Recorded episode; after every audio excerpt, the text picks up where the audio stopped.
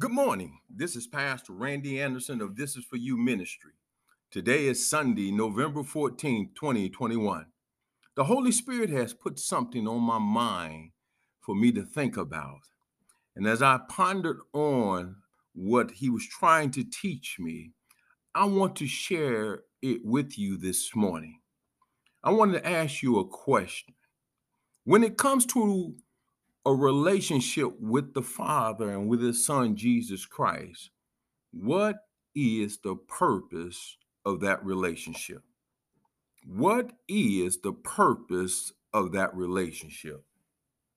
We will be able to answer that question as we expound upon John chapter 15. So if you have your Bibles, pen and paper, Let's go to John chapter 15, and we will be reading the first eight verses. Amen. John chapter 15, starting at verse 1. It says, I am the true vine, and my Father is the husbandman. Every branch in me that beareth not fruit, he taketh away. And every branch that beareth fruit, he purges it, that it may bring forth more fruit. Now you are clean through the words which I have spoken unto you. Abide in me and I in you, as the branch cannot bear fruit of itself, except it abide in the vine, no more can ye, except you abide in me. I am the vine, you are the branches. He that abideth in me, and I in him, the same bringeth forth much fruit. For without me you can do nothing. And if a man abide not in me, he is cast forth as a branch and is withered and men gather them and cast them into the fire, and they are burnt. If you abide in me, and my words abide in you, you shall ask what you will, and it shall be done unto you. Herein is my Father glorified, that you bear much fruit, and so shall you be my disciples.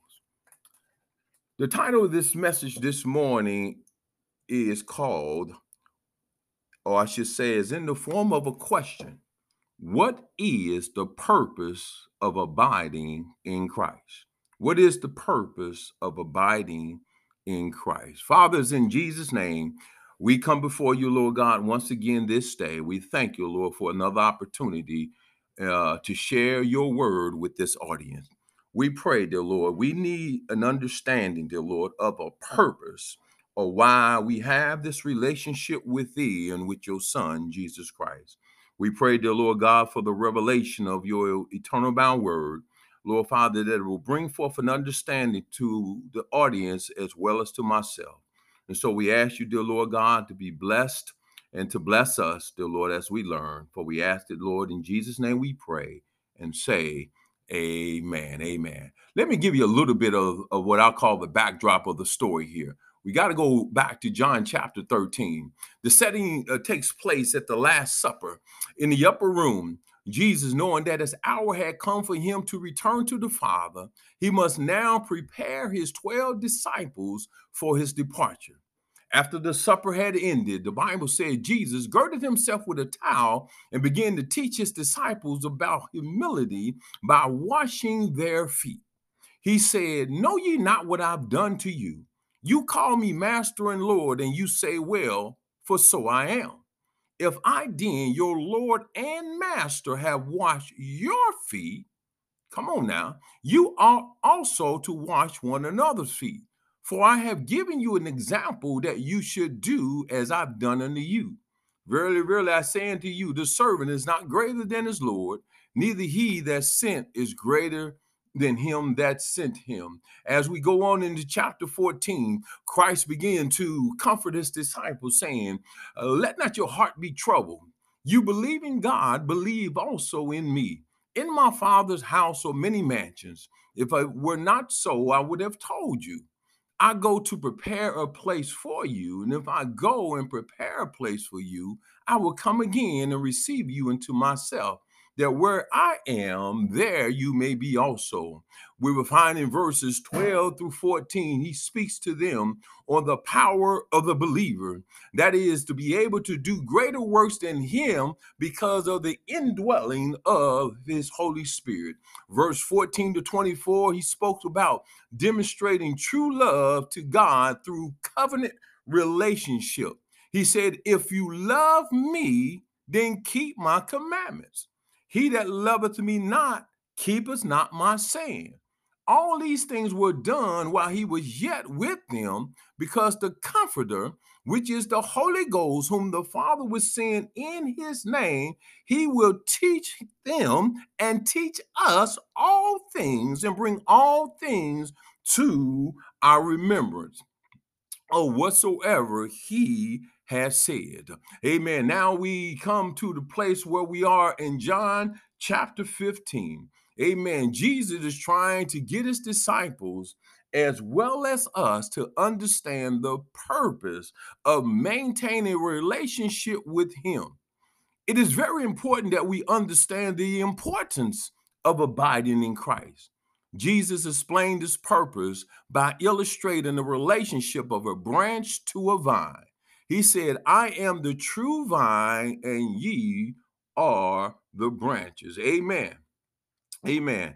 He began to go on and let us know, first of all, the word uh, abide or continue comes from the Greek word meno, which means to stay in a given place, the state or relationship. Webster defined it as to dwell, reside, continue, stay firm. Amen. Amen. Amen. Verse 4 and verse 5 speaks to the first purpose of why we need to abide in Christ. Let me read that. It said, Abide in me and I in you. As the branch cannot bear fruit of itself except it abide in the vine, no more can ye except you abide in me. I am the vine, you are the branches. He that abideth in me and I in him, the same bringeth forth much fruit, for without me you can do nothing. If a man abideth not in me, he is cast forth as a branch and is withered, and men gather them and cast them into the fire, and they are burned. If, pardon me, if you abide in me and my words abide in you, you shall ask what you will, and it shall be done unto you. Well, the first purpose of abiding in Christ is to bear fruit. To bear fruit. Jesus uses the analogy of the branches abiding in the vine to bring forth our purpose of being in Him. To be saved from the power of sin and death is just the starting point of the relationship with Jesus Christ and the Father. The next step after salvation is to produce the fruit of the Spirit. It can only be done as long as we abide in Christ. As long as we continue in this union with Christ, he said, the same bringeth forth much fruit. In verse 6, he said, If a man abideth not in me. In verse 7, he said, If, um, if you abide in me, and my word abide in you. The word if is used, which means that it is a choice in the matter. God does not force no one to have a relationship with him. God does not force anyone to stay in union with Jesus Christ. Stay in, eh, or I should say, abide in the body of Christ. He does not force that on anyone. That is your choice. You can stay there or you can leave there. I know people say, well, once you're in God's hand, you know, nobody can pluck you out. And that's true. Nobody can. But he didn't say that you couldn't get out of his hand. You can make the choice to get out of there. Amen. You're not forced to be under God's protection. You're not forced to be in relationship with God. I got to go on. Amen. That should be a sermon all by itself. Amen. Amen. God expects us to be productive and not barren with our lives. If we don't become productive in bearing fruit, then in time, the Father, which is the farmer in the, in the story of the, the this particular parable, will cast us out from Jesus Christ. You say, I don't see the Father doing it. There's a lot of things that we don't see the Father doing because we have not been taught those things. For instance, you know, you can do anything and God just forgives you. Well, it's based on the fact if you confess. It's just not an automatic forgiveness. You got to be seeking it. Without you seeking it, you can't get it. But God does forgive. There's a step that you must do because there's a step He will do. Amen. Amen. Just as the farmer would cast out the barren branches from the vine, this is a must from the pulpit to the pew. No one in Christ is exempt from bearing fruit. Hear me again. No one is exempt from no one in Christ is exempt from bearing fruit.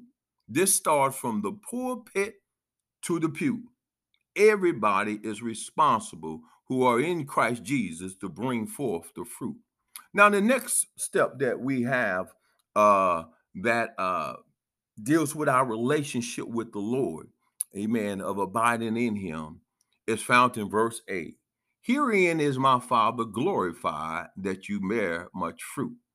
So the next step in the process is that same fruit that comes forth from you glorifies the Father. Glorifies the Father. The word glory means to honor or to magnify. We're going to use an analogy here about the farmer here. The end result of the farmer's labor is the fruit. Once the farmer see his uh, product coming forth from the vine, he's thrilled. He prepares the produce for market. At the marketplace, a customer comes to purchase some of his produce, and let's just say the grapes. The customer will ask, Are these sweet? The farmer will reply, Yes, they are. Amen. The customer is then satisfied with the purchase. The following week, the same customer returns and has brought others also. What has the customer done? The customer has glorified the farmer by their satisfaction of their purchase of the fruit. They came back and then brought others to whom they w- have been shared in that word about the fruit. They too glorifies the farmer. So it is in spirituality. When we bring forth patience in the midst of turmoil, the Father is glorified. When we demonstrate the right attitude in a crisis or suffering for well doing, the Father is glorified. When a husband loves his wife as his own body, he respects her, he cares for her, he honors her, he provides for her, he listens to her, he considers her ideas and thoughts and decisions, he leads her in the ways of righteousness. In doing so, the Father is glorified. When the wives submit to their own husband in all things, as the scripture directs, the Father is glorified. When the children obey their parents in the Lord, the Father is glorified. When the children see their saved parents living godly life, the Father is glorified. When the neighbors can see you maintaining joy and staying positive in a crisis, the Father is glorified. What I'm saying is this the fruit that comes forth from our lives originates with Christ being in our lives, working out the fruit from our will. This is what glorifies the Father. This is what glorifies the Father. Amen.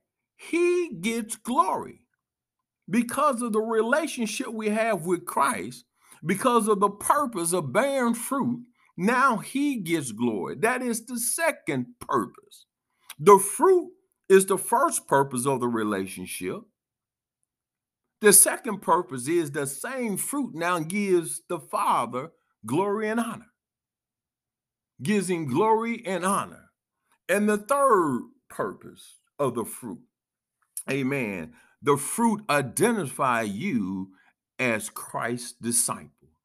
Verse 8, let's read that again, and I'm going to attach verse 20, which speaks to that as well.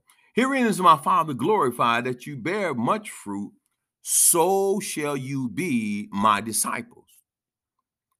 Verse 20 Remember the words that I said unto you the servant is not above, is not greater uh, uh, than the Lord. If they have persecuted me, they will also persecute you. If they have kept your saying, they will keep If they kept my saying, excuse me, they would keep yours also. The word identity means recognized as being a particular kind, shown to be identical, exactly alike. In John chapter 15, even though Jesus is speaking to the disciple, he speaks to them about things that identifies them as being with him. You, if you will read in John chapter 15, verse 9 and 10, he speaks to us as he was to them about loving one another the same way that he loved the Father. Jesus loved the Father that whatever the Father asked him to do, that he did. We got to have that same kind of love when it comes to one another loving Jesus to the point that Jesus will have us to do something. And because we love him, we will do it. Verse 11, he speaks to his joy becoming our joy. Verse 18, he said, The world would hate you because they hated him. Look at all this identification that we have just being abiding in Christ. Verse 20, the scripture we have read, since they have persecuted Christ, they will also persecute you. If they would keep Christ's sayings, they will also keep our saying. This is what makes true disciples to be seen as a particular kind of student. oh, excuse me. As we begin to close, there are three purposes of why we need to abide in Christ. The question originate is what is the purpose of our relationship with the Father and with his son Jesus Christ? Well, the purpose of the relationship number 1 is for us to bear fruit. And the only way to do that is we must abide in Christ and his word must be in us. The second purpose we stated that the fruit must glorify the Father. That is what honors him. I know a lot of people talking about glory, glory, glory, glory, but what does that mean? How do you glory? Well, this is teaching us how. When we bear the fruit, the fruit of the Spirit, you have nothing to do with how it comes out. All you have to do is abide in Christ and let his word abide in you, and God the Father will work those fruits to come out of you. You don't have to do anything but just stay there. Abide in Christ. Be in remember, Christ says, I'm the vine, you're the branches. And without him, we can do nothing. I know people run with that scripture. See, without him, you can't breathe. Without him, you can't walk. Without him, you can't move. Yeah, that that has a sense of truth. But the point of the scripture verse that people take out of this content, he says, without me, you cannot bear fruit. That's what the verse is dealing with fruit bearing. Without Christ, you can't bear fruit. Without Christ, you can't really give God glory. Without Christ. Remember the words of Jesus. He said, without, he said, no man can come unto the Father but by me. And the third purpose that we stated already is the fruit will identify you as a disciple of Jesus Christ. Let us pray. Fathers, in the name of Jesus, we come before you, dear Lord God, and we thank you, dear Lord God, for this opportunity once again. Now, Lord, I don't know who will be listening. I don't know, dear Lord Father, who will take this serious. But Father, Lord, to those that will listen and to those that will take it serious, may they consider, dear Lord God, their relationship with you based on these three simple steps. First of all, they have to be in Christ, which means that means they have to be in the body of Christ. Be part of at the large, the church of God is what the scripture referred to as, as the body of Christ. They must be there. And then within the body, dear Lord Father, you cause, dear Lord, the members to grow in such a way by means of these fruits. Lord Father, so I pray in Jesus' name that to whomever listen to this podcast, to whomever, Lord, has ears to hear what the Spirit is saying, we pray for them in the name of Jesus that you will cause these fruits to grow within their lives. And based upon what we just stated, we just want to say thank you and say amen.